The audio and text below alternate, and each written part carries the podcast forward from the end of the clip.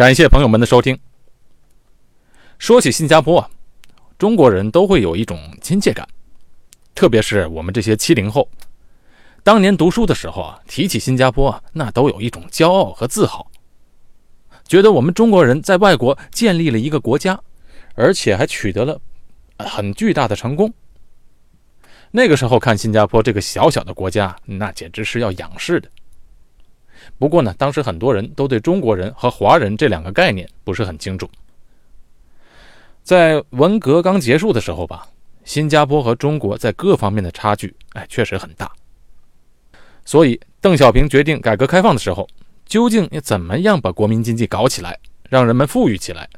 那纵观天下吧，横着看、竖着看各个国家，还是觉得，哎，新加坡的道路比较适合我们的国情。一九七八年，邓小平访问了新加坡，给他留下了深刻的印象。这可是老爷子自从一九二零年路过新加坡去法国留学啊，那时候都是坐船嘛，所以必须要路过马六甲海峡，在新加坡做过短暂的停留。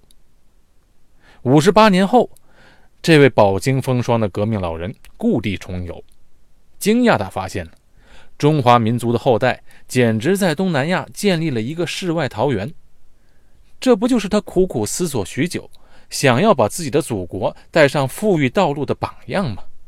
所以，他老人家决定参考新加坡的模式，建立中国特色的市场经济，并且还从新加坡带回一个人，就是啊，当时和李光耀一起打天下的吴庆瑞博士。他可是号称新加坡经济发展总建筑师啊！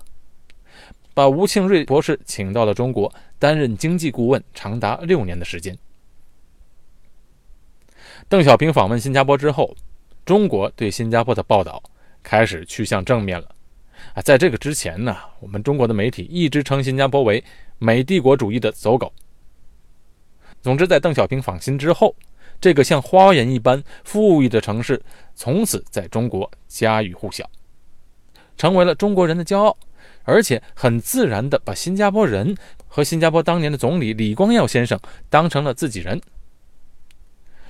可是呢，这李光耀先生的一些言行和立场，却让很多中国人心里哎不是那么舒服。首先，他不承认自己是中国人，他曾经表示自己是东南亚人、新加坡人，哎，但绝不是中国人。他亲口说的：“我们谈到友谊，我们讲相近的文化，但是我们的文化不同，我们更西方化。”你看这话说的。听起来啊，就感觉特别的不受用。我们把你当成亲戚，可他却好像跟我们走得特别远。他曾经多次强调，新加坡人不是华侨，而是华人，是新加坡人。哎，你看新加坡，他就是这样。一方面呢，他想方设法跟你搞好友谊；可另外一方面，他也尽量的不受你的影响。哎，这是为什么呢？今天我就和朋友们。聊聊这个话题。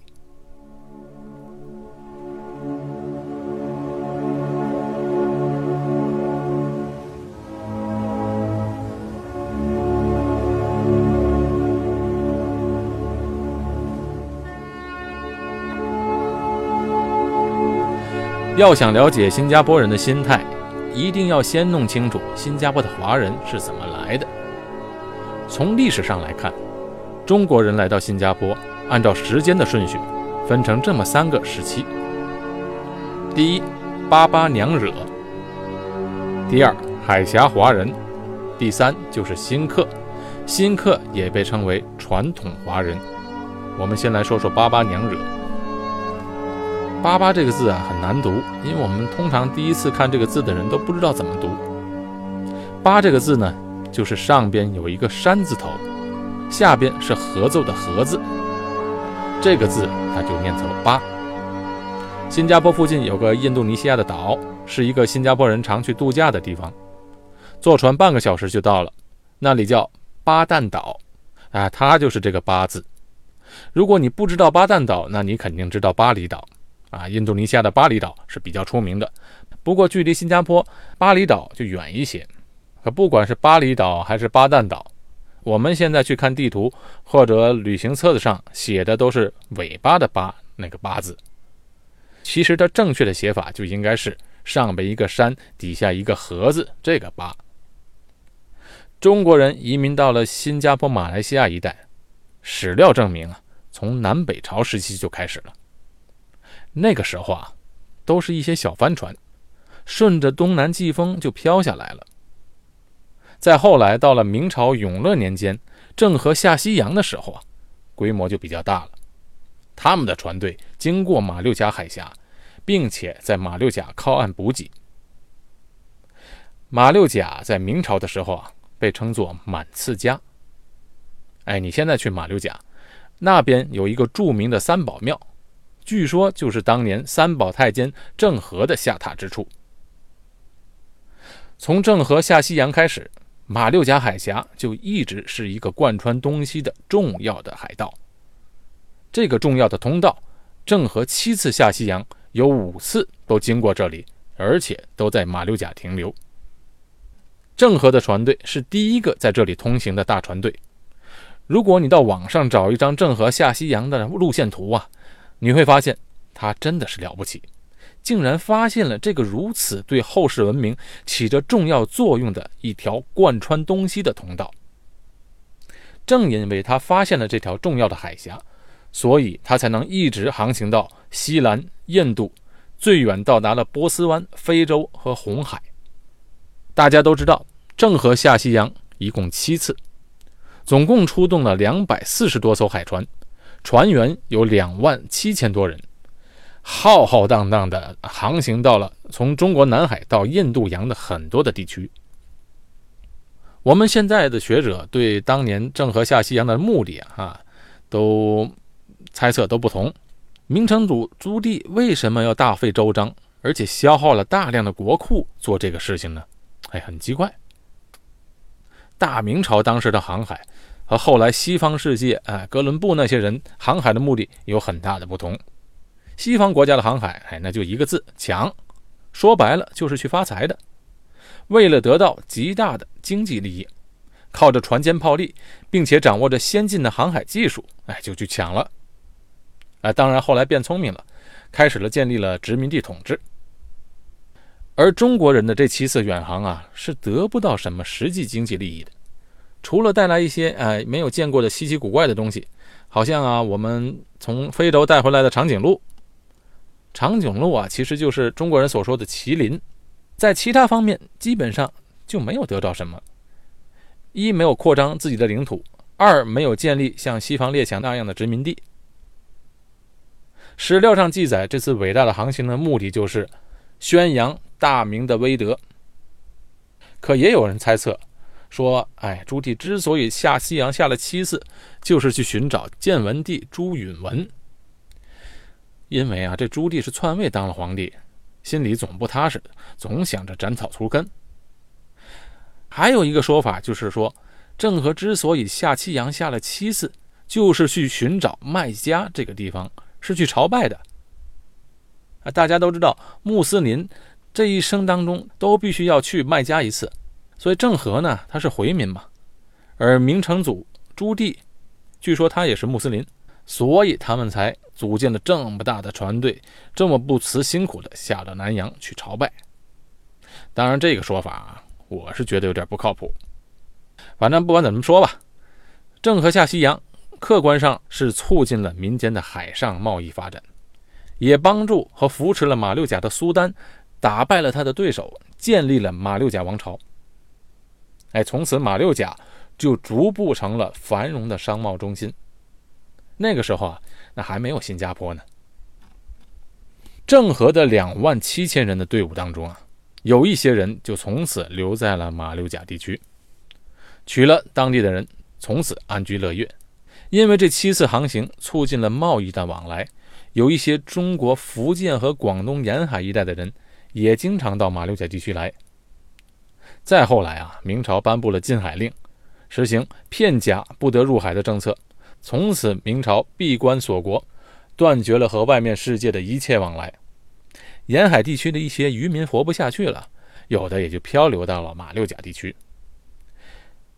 可是那个时候啊，出海都是相当危险的，很多人都是有去无回，所以女人要出海十分不方便。当时出海的人，大多数都是穷苦的渔民，有少部分有冒险精神的商人。这些人到了马六甲，很多人就娶了当地的马来女子当老婆。不管是郑和下西洋留下来的士兵，和后来来的渔民和商人，他们就娶了当地的马来女子成家之后，就在这里扎根下来了。而这些华人和马来人生下来的后代，就形成了一个特殊的群体。男性呢，就称为巴巴；女子就称为娘惹。哎，我们电视台啊，前些年拍了那部电视连续剧《小娘惹》就非常的好看，有空朋友们可以去网上找一找，去欣赏一下。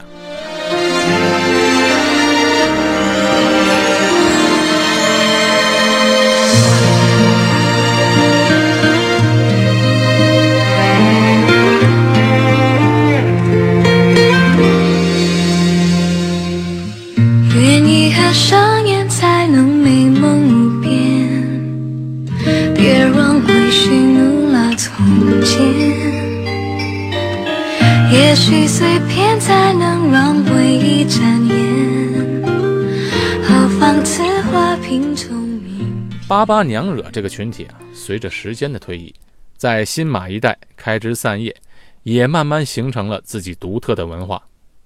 首先，他们的皮肤就和当地人不同。你知道，土著马来人的皮肤都是比较黑的，而巴巴和娘惹由于有华人的血统，皮肤比较白。在语言方面，由于本身就是混血嘛，又生活在马来人的社会，所以马来话是必须要掌握的语言。这些广东和福建来的人，同时又保留着自己的语言，所以这些巴巴娘惹说的都是马来文中掺杂着潮州、汕头和客家的方言。到后来，马来话就基本上是他们的母语了。吃方面，我们都知道马来人都是穆斯林。但是巴巴娘惹他们是可以吃猪肉的，而且中国菜的烹饪方法和马来香料结合在一起，融汇了甜酸、辛辣、微辣等多种味道，吃起来啊有一种极熟悉，可是又有一些异国风味的香味，别有特色。有机会大家来新加坡，一定要去尝一尝娘惹菜。在穿的方面，我不用多说，大家只要去新航看一下。新加坡航空公司的空中小姐的服装，就是根据传统娘惹服装和中国旗袍的特性设计出来的，非常的漂亮。由于他们的吃苦耐劳，哎，中国人嘛，从来都是勤俭的。可以说，不管在什么社会，这外来的人呢，都是非常吃苦耐劳的。再加上他们又非常的聪明，慢慢的在马来西亚变得富裕起来了。哎，这就好像我们的以前的天津、北京。本地人啊，每天都是提笼挂鸟、遛蛐蛐儿；外地人呢，都是能吃苦干事业的。慢慢的，本地人都不行了，都被外地人超越了。新加坡现在也是这样，外来的这些新移民现在都比本地人能吃苦、有事业心。本地人呢，这老想着享受，那上进心那就不如后来的这些新移民了。我们所说的八八娘惹，都是从南北朝开始。到了明朝郑和下西洋时，开始在南洋扎根了。当然，后来还有华人不断的从中国移居到马六甲、槟城和新加坡。有的后来来的人呢，不一定都娶当地的马来人了，有的就娶了呃娘惹了，就是华人和马来人的后代。还有呢，就从把家乡把老婆带过来了，因为那个船的条件也越来越好，航行技术也越来越好，呃，危险性越来越少。不管怎么说。一直到了晚清之前，这批来到新马一带的华人，都统称为海峡华人。海峡华人有个最大的特点就是，哎，他们不是中国人。马六甲流行这么一句话：“三代称八”，意思是什么呢？不管你有多么传统，多么坚持保留自己的文化，三代之后，基本上就和当地人没什么区别了。郑和下西洋到现在多少年了？六百年了。六百年前还没有“中国”这个词儿呢。中国人有了现代国家的概念，那是到了抗日之后才有的。那个时候才是一致对外。以前皇帝打仗呢，反正打赢了就是皇帝老人家的功高无量，打输了呢，首先呢，皇帝要去哭一场，哎，对不起呀，列祖列宗。你看，跟老百姓有什么关系？哪有什么国家概念呢？有时候中国人看到国外的华人，哎，和自己不一样，想法也不一样啊，就骂他：“你这假洋鬼子，汉奸。”其实这么说也不对嘛。别说六百多年前，美国建国才两百多年，那你说美国人和英国人一样吗？你说他们一样，他们自己都不同意。虽然他们也都是一个人种啊，但是呢，现在也不同了。废话不说，这些海峡华人啊来得早，打下了坚实的经济基础。再加上从1826年起，英国东印度公司开始建立海峡殖民地。这海峡殖民地呢，就包括了马六甲、槟城和新加坡。而新加坡在地理位置上是最优越的，是当时的货物的集散地啊，现在也是。所以很多的海峡华人就从马六甲和槟城移居到了新加坡。英国人呢，开始在自己的殖民地办教育，华人又特别重视教育啊，那时候又没有华校。所以就纷纷的把儿女们送到了英国人办的学校里受西式的英文教育。所以这些巴巴娘惹和海峡华人，母语呢是马来语，英语也特别好，所有的学科都是用英文去学的。大部分的海峡华人已经不会说他们祖先的家乡话了，那国语和普通话那是后来的事了，那更不用说了。当时啊他也没有。所以那个年代，他们就认为自己是大英帝国的子民，是效忠英女王的，因为这块地儿本来呢就是英国的地儿嘛。而且他们的马来语和英语双语都很强。当时的英国人来到新马一带，就非常的依赖和器重这些华人，许多生意都交给他们去打理，或者呢直接让他们做代办。由于海峡华人教育程度的提高和经济能力的提升。他们也开始自己创业办企业了，哎，种植橡胶啊、黄梨，投资矿产、房产，甚至金融业，出现了很多的华人的大亨。比如说陈笃生，你来新加坡一定会知道陈笃生医院，这医院呢就是陈笃生先生当年创办的。还有一位著名的海峡华人就是林文庆先生，林文庆是一八八七年成为首位接受英国女王奖学金的华人。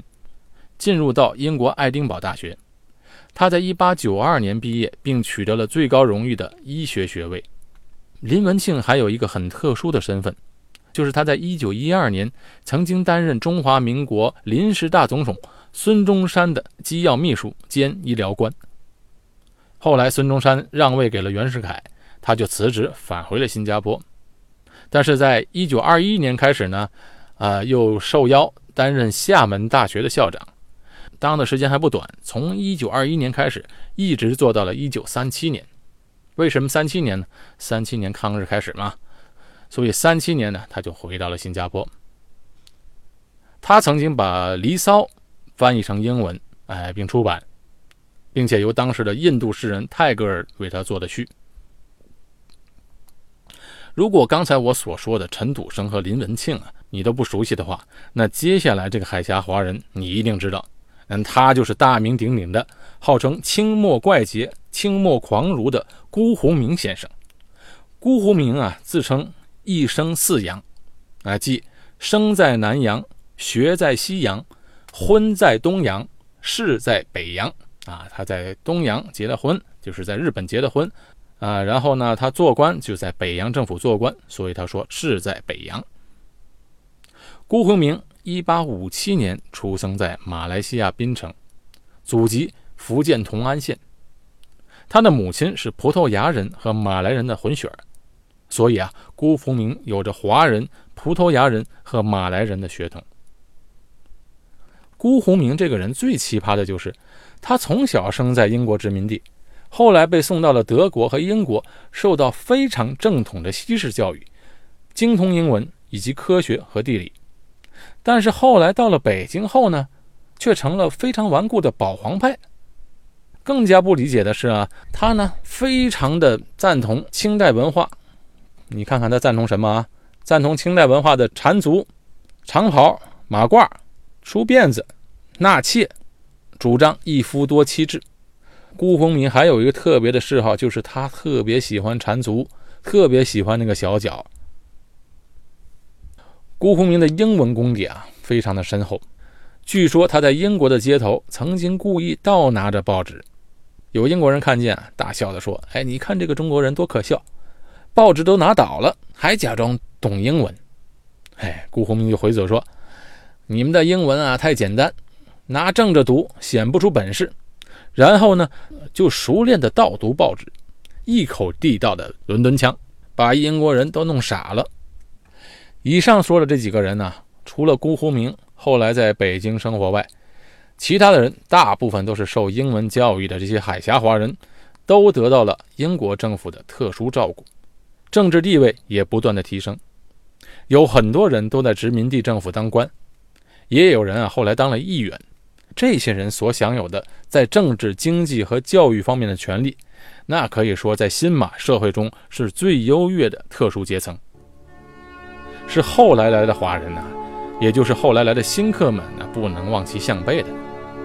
我就看到一些资料，这些海峡华人当年呢都在这边干什么呢？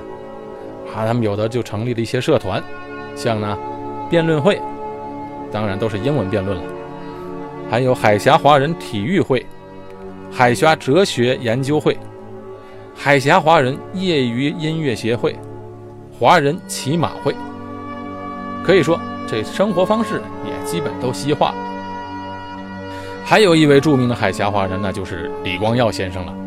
不过他们家族来到新马一带的时间就稍微晚了一点。李光耀祖籍是广州梅州大埔县。曾祖父李慕文于1862年独自一人从广东大埔移居到新加坡。李光耀祖辈均为客家人。他的祖父呢，李云龙对他就施以英语教育的举措，所以啊，使得他自幼受到了英国文化的强烈影响。和其他的海峡华人的想法一样，李光耀的祖父认为学习中文啊没什么用，因为当时海峡华人的优越地位。正是因为他们从小受了英文教育，在这里说明一点，会说英文和受英文教育那是两回事儿。很多中国人英文说的非常好，但英文对他来说充其量是一个工具。而从小受英文教育的人啊，他们的思想、思维方式、解决问题的方式，都是受到西方的哲学思维所影响的。他所有的解决方式的一些办法，是以西方的一些观念和思想去引导的，所以这批人特别受到当时英国殖民地政府的器重，因为这些人跟他们一样嘛，所以就受到了信任。海峡华人的优越地位也不是常青的，从1826年英国海峡殖民地开始，啊，有一百多年的时间吧，直到了1942年。1942年发生什么事？日本侵略新加坡，日本人当年以四万人的兵力，竟然让英军十二万人投降。日本占领新加坡后，海峡华人的优越地位，哎，就从此垮掉了。你想啊，以前的行政机构那都是用英文的，日本人他是不会英文的，他占领了新加坡后，那所有的行政机构那都必须要讲日语的。所以说，你从前那些受英文教育的人一下子就失去了工作。一方面，你的语言派不上用场；另一方面，那日本人也不信任你嘛。所以这时候，能讲一些日文的人反而能谋得一份差事。你就算不会说日语，你华语好的话，那你说日本字，那也能大概猜出来是什么字来，什么意思来。巴巴娘惹以及海峡华人是南洋地区重要的华人组成部分。还有一部分华人，他们和海峡华人不同，他们大多数人呢不会讲英文，就算是会说英文，也只是把英文当做一种工作语言，因为他们从小都是受中文教育的，所以在思维方式、还是生活习惯，以及对中国的看法都完全的不同，可以说他们是用不同的眼光去看这个世界的。这些人就是被称为新客的传统华人。他们来的晚，但是他们作为一股新的势力来到了南洋新加坡，从此改变了新加坡的生态环境，使得新加坡后来发生了巨大的变化。好，今天呢我就先说到这里，我们下期呢接着说海峡华人和新客的故事。好，我是高俊伟，在新加坡，我们下期见。